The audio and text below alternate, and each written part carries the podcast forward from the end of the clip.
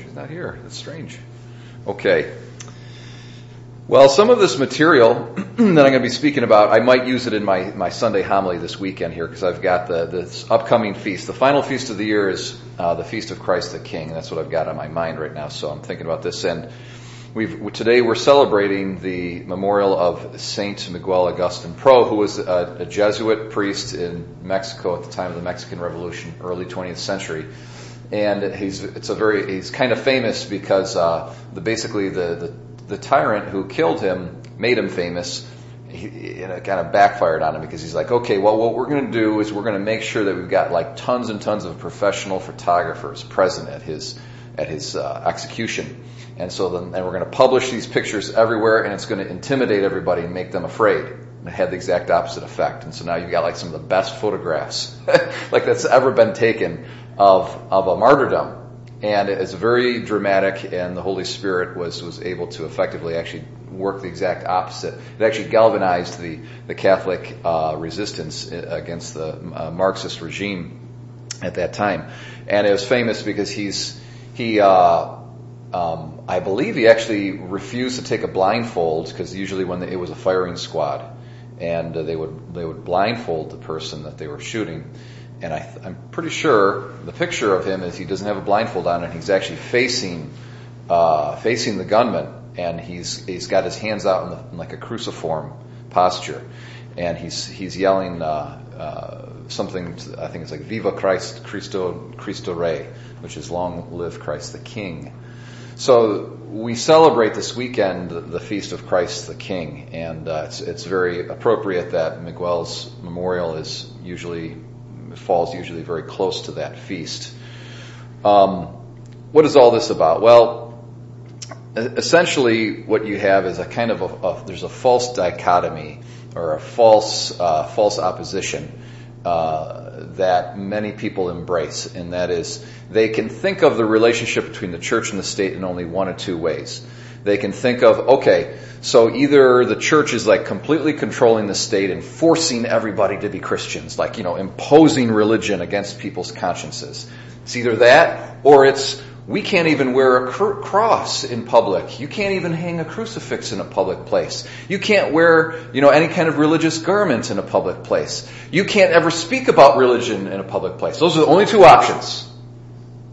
Okay? It's like, ah, I think it's a false dilemma that you've placed. I, I think there's maybe a middle option here. If the majority of people in, in, a, in a given society are Christian, it's only right that Christianity should naturally leaven the social and oh, even, God forbid, the political fabric of that society. Okay, so there's nothing in violation of anybody. There's no forcing of anybody contrary to their conscience or anything like that. It's Christian people saying, hey, we're, we're Christians and we're going to let the gospel influence what we do in, in our broader society. So Jesus Christ is the King of the universe and his kingship is to extend into the social and even the political sphere. Okay. Of course, we safeguard freedom of religion, and freedom of conscience, um, but at the same time, sometimes freedom of religion and freedom of conscience means that we bring our religion into uh, the broader uh, avenues of our of our society, and uh, we see in the life of Miguel Pro um, a, a, courageous um, a courageous witness in opposing this kind of false dichotomy, because the Marxists, what they were all about in the Marxist revolution in Mexico and really in all all over the world, is uh, banish all religion from any kind of public sphere. So it was it, got pretty severe at some point where they were closing down churches and they were forbidding priests to celebrate mass. And uh, Miguel Pro had to disguise himself. Actually, uh, he like he was famous for like wearing beards and f- fake disguises and wigs and stuff, so that he could sneak around Mexico undetected. And he would celebrate uh, mass in secret to those who were you know, still wanting to uh, practice their faith and their religion. Uh, and eventually he did get caught, and then that's when he was executed. Um, and he had this kind of famous martyrdom moment where he, he yells out, Viva Cristo Rey. And uh, you can go on, you know, the internet and you can find all the different photographs, and, and they're very powerful. Um, this is what we're looking at, I think, in our in our scripture readings today too, as well.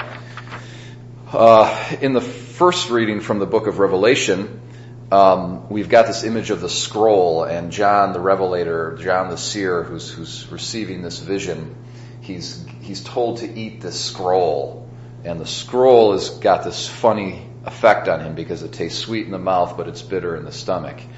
And what that what that's talking about is essentially this: is um, it, the Word of God is a is a delightful, um, joyful, inducing reality, but at the same time, its contents can sometimes be kind of tough. Okay, they can be bitter. And he says, notice the final line. It says, you must prophesy again about many peoples, nations, tongues, and kings. Do you think kings appreciate it when people in the name of God oppose them and say they're doing something wrong? Okay. So it's because that message is bitter to the powers that be because it opposes their greed, their uh, selfishness, their tendency to self-aggrandize and whatnot. Because it opposes that, that's why they don't like religion. That's why they banish it okay, from the public sphere. And that's why it's opposed. We see it in our gospel as well, too. Why did they want to kill Christ? They didn't, they wanted to silence him. They wanted to silence him. They didn't, they didn't want the word of God opposing their selfish inclinations. Uh, that they experience the word of God as bitter. So we have to ask ourselves, do we experience the word of God as bitter or as sweet? Okay, does it, does it, does it run contrary to, or does our conscience tell us, oh, you're not in alignment with the Word of God, and you, there's some kind of discomfortness, discomfort and bitterness, and then you've got two choices when you experience that. Do you, do you submit to the Word of God and say, okay, let me change, okay, and then the Word of God becomes sweet, or do you allow it to always remain bitter, and then you do the opposite thing and you banish it?